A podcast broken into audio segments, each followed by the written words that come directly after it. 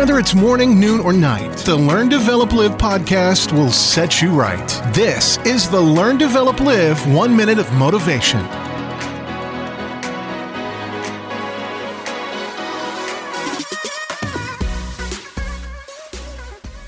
Welcome to the Learn, Develop, Live podcast with your one minute of motivation for today.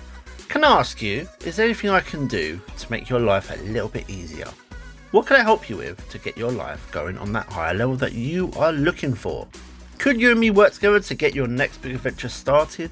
Drop me a text message on 07801 543 515 or book your free 30 minute call at ldlcall.com.